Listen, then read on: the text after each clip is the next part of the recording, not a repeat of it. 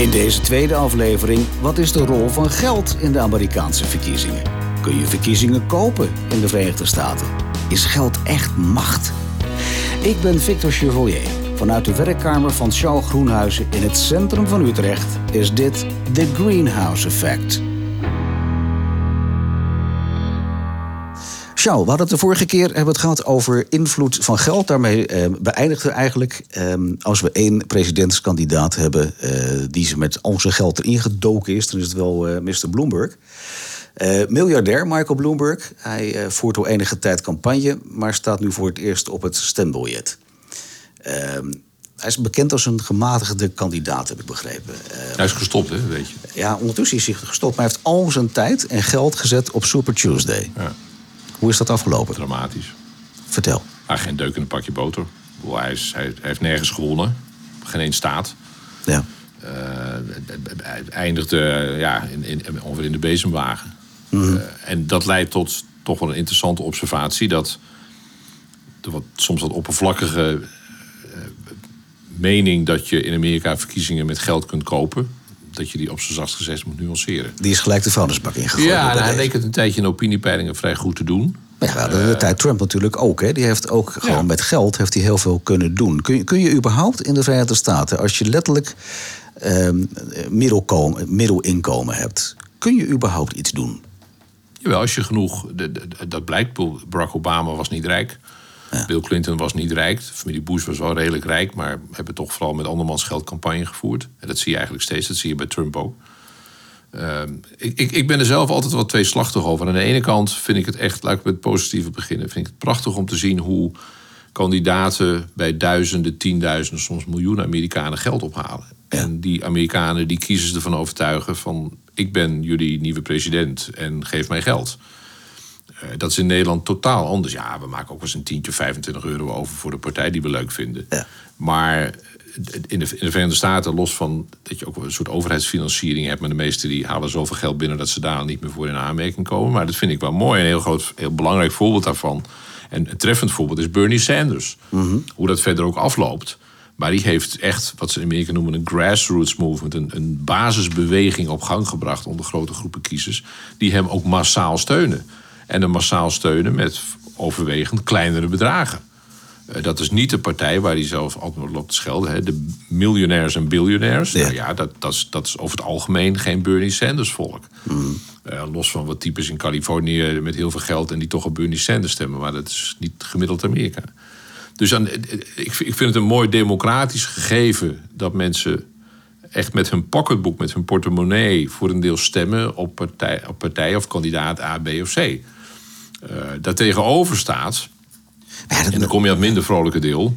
Dat eh Bloomberg is daar een prachtig voorbeeld van. Hij heeft het recht om daar 550 miljoen van zijn eigen centen in te stoppen. Niemand kan het hem- is wat, hè? Ja, 550 het is echt miljoen. onvoorstelbaar. Ja. Maar het is toch ook wel interessant om te zien waar hij uiteindelijk op gestruikeld is. A, is, is het een, vind ik een belabberde kandidaat. Ik vond het een goede burgemeester van New York. Is die aardig geweest. Deed die, vind ik, verstandige en gewaagde dingen. Bijvoorbeeld over veiligheid, over eh, gezond voedsel. Heel veel dingen heeft hij toen echt doorgedouwd... in de richting van gezonder eten, gezonder leven... Eh, maar in een van de eerste debatten ging die gelijk echt feestelijk onderuit. Dat leek echt helemaal nergens op. Eh, en hij is voor een deel onderuit gegaan door geruchten uit het verleden, berichten uit het verleden van vrouwen die vonden dat ze binnen zijn bedrijf. Hij heeft een gigantisch financiële onderneming. Daar is hij ook, is hij ook multimiljardair mee geworden. En die vrouwen begonnen te klagen over de bejegening die ze binnen dat bedrijf en voor een gering deel. eh, van Michael Bloomberg zelf. Gewoon seksistische, flauwe grappen. Waarvan Ja. ik dan denk van, nou ja, jongens, oké kun je van alles van vinden. Maar dat, dat, dat is hem uiteindelijk fataal geworden. Dat hij, dat hij onvoldoende warmte uitstraalde en toch zoiets had... ik kan gewoon als totale beginneling binnen die partij... op, op landelijk niveau in ieder geval... Eh, hij is in het verleden ook republikein geweest, onafhankelijk. Hij is all over the place geweest, politiek gezien. Hij dus wilde ook mensen hadden zoiets ja, waar, hebben, ben je, waar ben je nou eigenlijk? Kom Ja. op. Hij kon niet echt, echt iemand zijn. Hij kon niet Nee. voor iets staan. En, en in de loop van de jaren zijn de, de regels rond het geven van geld... die waren altijd heel erg streng. Eh, de goede John McCain, ons eh, recent ontvallen... eh, heeft daar altijd samen met een democraat, Ja. Russell Feingold... hele strenge wetten voor aangenomen. Ze hebben, Oké, je mag geld geven aan kandidaten... maar het is streng gelimiteerd. Maar mede door een uitspraak van het Supreme Court is, zijn die beperkingen eigenlijk weggehaald. Dus je kunt nu vrijwel onbeperkt geld geven aan kandidaten. En de achterliggende gedachte is dat als je stelt dat jij 10 miljoen te vergeven hebt, politiek gezien. eh, En als ik dan tegen jou zeg, ja, maar sorry, dat mag je alleen maar op die manier doen en alleen maar zoveel. Dan zeg je, ja, maar ho, ho, ho, dat is in strijd met mijn vrijheid van meningsuiting. En dan heb je wel een punt. En daar is het Supreme Court, het Hoge Rechtshof in de Verenigde Staten, zeer invloedrijk, zoals je weet, is daar uiteindelijk mee akkoord gegaan met die gedachtegang. Dus heel veel van die financiële beperkingen dat- zijn weggehaald. Maar dat betekent toch nog steeds dat geld macht is dan? Geld is zeker macht. Maar dat, dat, dat geldt voor links en geldt voor rechts. Dat geldt voor Bernie Sanders. Dat geldt nu zometeen eh, voor Joe Biden, die ook van grote en kleine eh, geldgevers eh, zijn campagne draaiende houdt. Ja. Dat geldt voor Donald Trump, die echt een enorm bedrag gekregen van de Amerikanen nu al in kas heeft voor zijn campagne. Dat is echt, dat is echt majestueus. Eh, financieel gezien. Dus het, het heft elkaar ook voor een deel wel op. Dus het gemak van degene met, het is ook een andere stelling, degene met het meeste geld wint. Ja, Nee. precies. Dat is dus niet dat, zo. Dat is lang niet altijd zo. Nee. Wel, soms wel, maar het kan ook best zijn Het dat heeft iemand met heel veel geld een fantastische kandidaat is en dan word je gekozen. Ja. Ja, maar goed, Trump was ook niet een fantastische kandidaat, maar hij had wel Wat geld. vind jij? Nou, dat vond iedereen toen. Ik vind het ook, ook nog Nou, steeds zijn zo. aanhangers niet. Aanhangers, de, echt de, de chosen, ongeveer de uitverkorene met een eh, hoofdletter. Ja, Dat blijf ik nog steeds ontzettend bijzonder vinden. Maar even over het thema geld. Eh, Trump had geld. Eh, hij heeft er niets, van zijn eigen geld niet zoveel ingestopt, anders dan Bloomberg. ja, is dat... Nee, hij heeft het, wel wat, maar dit, dit, eh, hij blijft vooral op zijn eigen geld zitten. En hij had het ook niet nodig, omdat een, een- een, flink deel van het electoraat Ja. eh, is, is enthousiast over Trump en geven hem geld. En daar zitten natuurlijk veel rijke rechtse republikeinen tussen. En die is er alles aan gelegen om ervoor te zorgen dat iemand als Joe Biden, in ieder geval iemand als Bernie Sanders, nooit president van Amerika wordt. En die geven hem. Want ze hebben er zakelijk geen enkel voordeel meer bij dan. Nee, die vinden dat ze er nadeel bij hebben. Ja, precies. Daar kun je over discussiëren of een, rechtse president à la Trump uiteindelijk voor het welzijn van het land eh, goed is. Daar kun je over debatteren. Eh, maar die rechtse lobby van industriëlen is gemiddeld eh, op hand van de Republikeinen. Hoewel, interessant, maar misschien voor een volgende podcast, heel veel van die industriëlen, van de CEO's, bazen Ja. van grote bedrijven, nu bijvoorbeeld over klimaat zeggen: in vredesnaam laten we er iets aan doen. Alsjeblieft, zorg ervoor dat we, Dat dat, eh, dat we volgens de regels van het Parijsakkoord, of hoe je het verder maar definieert, iets doen. Terwijl Trump, dat weet je, het hele Parijsakkoord in de prullenbak gegooid heeft. Dus daar zit ook nog wel weer een nuance. Als je het hebt over geld, ehm, dan, dan, dan eigenlijk heb je in de Verenigde Staten toch dat wanneer je ehm, ehm, mensen met geld kunt overtuigen, er ook geld binnenkomt. En dat je dus eigenlijk daarmee ook mag stellen dat nog steeds geld macht is.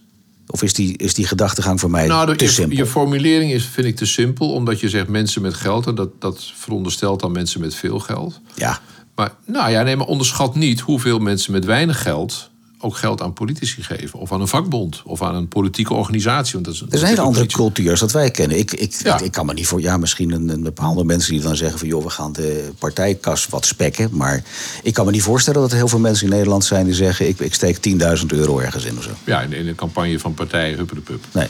Nee, die kans is buitengewoon klein. Maar dat, dat, dat vindt voor een deel, denk ik, zijn oorzaak in het feit dat de Amerikanen daar ook heel anders over denken. Als je, Ja. Een voorbeeld wat, wat een beetje hiernaast ligt, maar bijvoorbeeld de mate waarin mensen hun universiteit blijven steunen de rest van hun leven. Ja. Als alumnus van een bepaalde universiteit. Het is volkomen normaal om tot je, pensionering geld te blijven geven aan de universiteit waar je ooit bent afgestudeerd. Uit dankbaarheid. En dat gaat vaak om forse bedragen, afhankelijk natuurlijk van wat je, wat je kunt missen. Is dat fiscaal ook interessant? hè? Ja, is vers- nou je mag het aftrekken, maar goed, je moet het wel geven. Dan kun je het van de belasting aftrekken, maar nog steeds ben je dat Ja, precies, je ben je bent nog kwijt. steeds kwijt. Dat klopt. Eh, en de universiteiten drijven daar voor een groot deel op. En een universiteit als Harvard heeft volgens mij nu een endowment, een soort spaarpotje van 40 miljard. Ja, je hoort het goed, 40 miljard. In ieder geval een tijdje geleden was het zo. Het is net een naam te kijken nu. Eh, en dat, en, en, maar dat, dat, daar zit een, een gedachtegang achter van Amerikanen. Dat je als particulier mee verantwoordelijk bent, bijvoorbeeld voor de universiteit. Vergis je niet hoeveel, mensen, hoeveel geld mensen aan hun kerk geven. Ja. Hoeveel mensen dus ook geven aan politieke campagnes. Dus het, in Nederland hebben wij toch veel meer het idee. Alles wat buiten onze eigen gezin of huishouden zit, daar moet de overheid voor zorgen. Ja. Voor uitkeringen, voor opvang van daklozen. Voor Het is gewoon een gedachtepatroon het is een heel hele andere gedachte. Ja. Ik een goede vriend van ons had ik het op een goed moment over. Die, die, die klaagde over de belastingen. eh, terwijl die meer verdient dan jij en ik. En dan ongeveer maal tien. Nou, dat is hem allemaal van harte gegund. Ik had het met hem over belastingen. En hij vond het allemaal schandalig hoog. En toen zei ik, come on, get a crap. Ik bedoel, kijk nou Waar hebben we waar, over? waar we zaten in zijn buitenhuis. Nou, hè, eh, in New Hampshire. Fantastisch. En die zei van, you know what, Charles, die is, hij is Joods. Hij zei, ik, ik geef liever grote bedragen geld... in dit geval aan zijn synagoge, waar hij lid van is... Ja. en aan mensen die hij kent...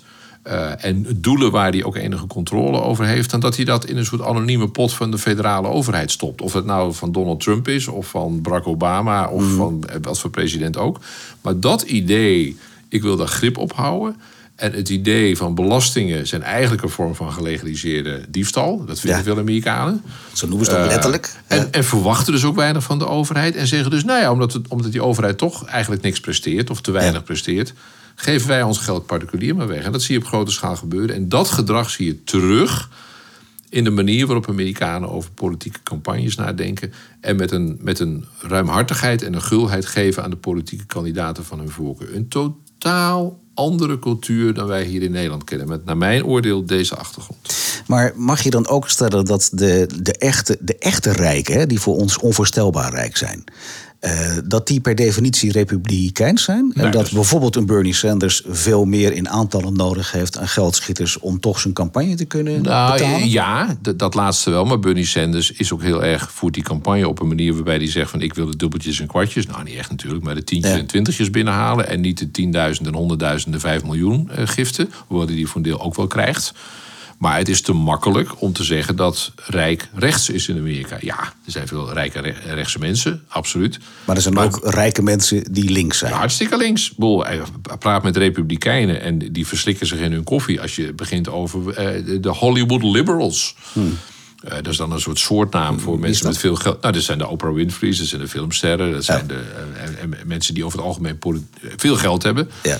Eh, maar politiek hartstikke links zijn.